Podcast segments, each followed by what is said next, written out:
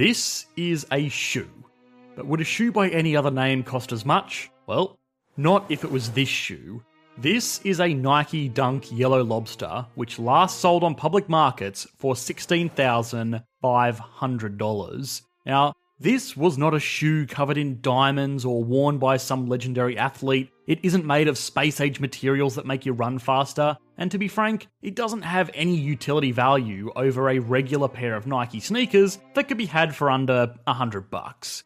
And yet, this outlandish sale has widely been recognised as a savvy investment, especially considering today it is not possible to buy these sneakers on the same public market for under $50,000. This pair of shoes, while exceptional, is not even that unusual. The resale luxury goods market has become a major industry of sellers, buyers, traders, and even companies looking to eke out a profit in a market worth over $6 billion in the USA alone. So, what is going on here? The market for alternative investments has been a really exciting field in recent decades, with everything from bitcoins to beanie babies being touted as the next must have to outperform the boring old stock market. Now, some of these investments have been good, and some of these investments have been bad, and many haven't been around for long enough to really tell yet. But the aftermarket for high fashion is a really interesting entrant in this world for a few key reasons. So, can things like sneakers really be considered an investment? Or is this people desperately trying to justify an irrational purchase? What would one need to know before investing into these markets? Who are the key players in this industry? And most importantly, is this all just another speculative bubble? Common sense would dictate that a pair of shoes costing as much as a nice car is just as crazy as a tulip bulb costing as much as a house. But maybe there is more to this market than a skeptical outside viewer can discern. So, hold on to your Yeezys because the market for shoes, bags, and whatever else gets pretty wild. Now, perhaps the first place to understanding the wild prices on the resale market is to understand why these items cost so much in the first place. Normally, when you pay more for something, it is objectively superior, but for luxury goods, eh, that's not always the case. So, is this all just marketing hype? Well, to give these items a fair assessment, we must consider how the price of anything is determined, and that is supply and demand. For a good portion of these items, supply is heavily regulated. These shoes that we saw at the beginning of the video are one of only 34 copies in the entire world, and even for more ordinary luxury items, sometimes having the cash to buy them is not enough. If you walk into a Rolex, Hermes, or even a Nike store and ask for their most in demand watch, bag, or shoe, respectively, you will get laughed out onto the street. To access these products, you have to be invited to join a waiting list. A waiting list that could take years and years to get to the top of before you are given the privilege of handing over tens of thousands of dollars for a product that competes with other products that cost one one thousandth the price. So, why would retailers do this? Good business would dictate that if there is demand for your product at a price point which you can turn a profit on, you sell more of that product. Rolex could very easily double their output of Submariners pretty much overnight if they really wanted to, and if they did, they would very easily be able to sell all of that extra stock, even at the ludicrous five figure price tags that they charge. If they sold out all of this extra stock, they would more than double their profits, uh, accounting for some fixed business costs. But they don't, which doesn't make sense to a rational economist or even a rational person. It's got to be remembered that most of these brands are owned by companies that are owned by shareholders, shareholders who want to see a return on their investment. Rolex might actually be a bad example here because it's actually owned by a charitable foundation, but even in this case, surely it is better to have more money at the end of the year to put towards whatever good initiatives there are out there, right? Now, luxury goods retailers will likely claim that the reason that their stock is so limited is to maintain quality, that there are only so many leather workers in the world qualified enough to stitch together a Birkin, and only so many horologists that are talented enough to assemble a Patek Philippe. And in fairness, there might actually be something to this extremely high end luxury goods tend to be constructed in more boutique settings with much more skilled workers. As for those Nike shoes, uh, well, we will get to that later. In either case, it's a bit of a stretch to imagine that they couldn't just train more staff and get it done, especially with such a lucrative profit motive.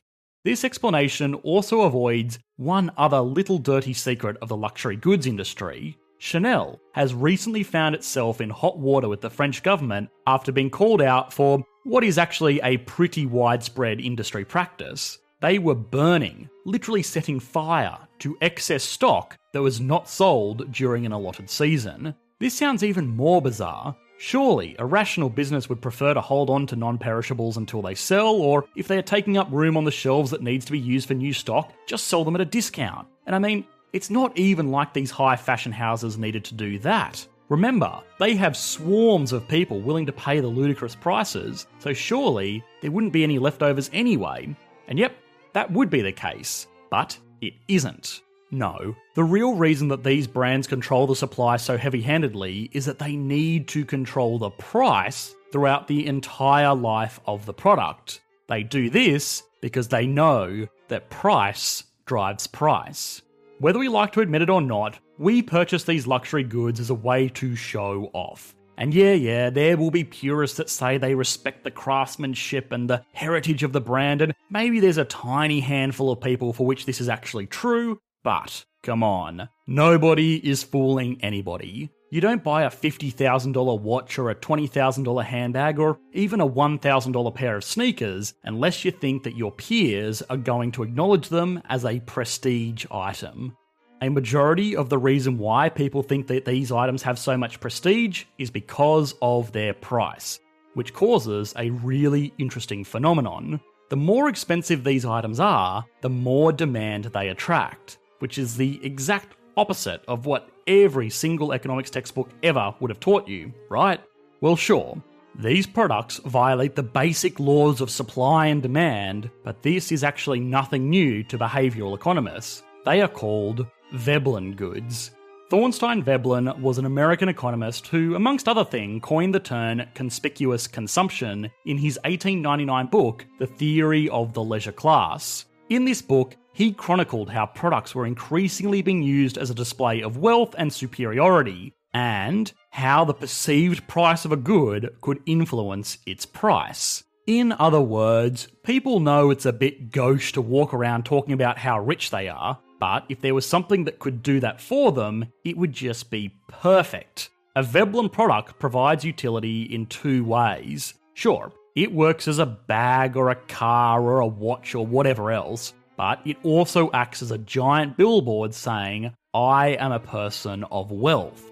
So brands have to do two things. They need to be recognizable and they need to be known to be expensive so that when Sally from marketing walks in with her new Chanel boots with the fur, you start questioning how well you actually negotiated your salary.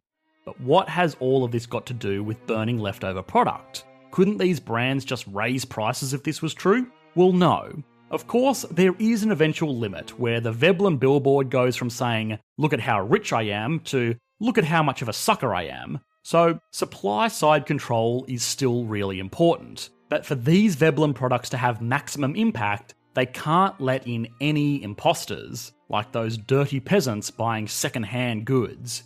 If an Audemars that's losing time costs $20,000 at a retailer, but you could get one second-hand for a mere $2,000, then your friends and family aren't going to be able to tell just how rich you are.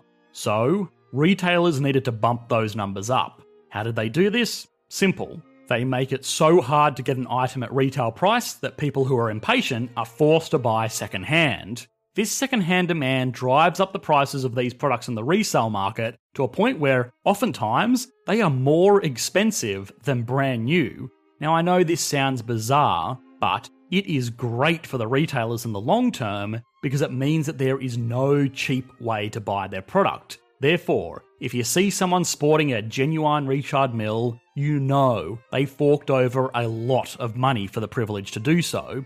Now, this is effectively a man made market failure. Supply and demand wants to meet at a logical equilibrium, but because silly humans are illogical beings, it is kept from doing so. Although, anytime there are market failings, there is money to be made. So, who are the people making all of this money? Of course, there are the retailers who are profiting wildly off the perception of prestige, but this market has more than one player. The first are the flippers. You ever see those people lined up overnight outside sneaker stores? Well, some of them obviously just really want a pair of brand new limited edition whatevers, but a good portion of these people are going to buy up all the product and then resell it to rich exchange students after the retailer sells out. They turn a tidy profit for the effort that they put in, like camping outside of a store for a week, and everyone leaves happy. Now, these flippers will often sell these products through the second big player in this market, which are consignment stores. Sites like the RealReal and the Vestiaire Collective offer purchasers an easy way to find the products they are looking for, while also putting a brand reputation behind the sale to ensure that things like knockoff products are not an issue, which they very well could be from an independent flipper, these consignment stores can be big business. The RealReal, for example, is a publicly listed company on the NASDAQ with a market capitalization of $1.4 billion. The next are the speculators. Now, these are an interesting group of people who will buy up luxury items as if they were a stock, bond, precious metal, or piece of real estate. They are effectively betting on future price growth to turn a profit. And if you think this is a small hobby, then think again. Remember those ugly shoes from the beginning of the video? They sold on a site called StockX, which is a public marketplace for resale everything. If you remove the brand names and pictures of shoes, this platform would be indistinguishable from a regular stock trading platform, with market insights, charts, trade details, and even bid and ask prices. Finally, of course, there is the end user, the person who's going to slip on those shoes or that watch. Weirdly enough, these individuals can benefit from this whole game as well. Consider two people. Person 1 buys a movement watch, person 2 buys a Rolex. Now, the movement watch is just fine. Despite what most watch snobs will say, it's still going to tell the time and dress up a nice outfit. But eventually, the generic watch owner will get over it and probably just throw it away because there is absolutely no resale market for that type of product. They will buy another one and repeat the whole process. If the Rolex buyer, on the other hand, gets sick of their watch, they can just sell it for exactly what they purchased it for, if not more, making the total cost of ownership cheaper for the Rolly than the generic brand watch. If you ever wondered why millionaires and billionaires have 20 car garages, it's not completely because they can, it's often because they are filled to the brim with rare cars that will appreciate in value, almost like a great big stock portfolio that you can still take out for a spin on the weekend. The market for resale luxury goods is very well, let's call it interesting.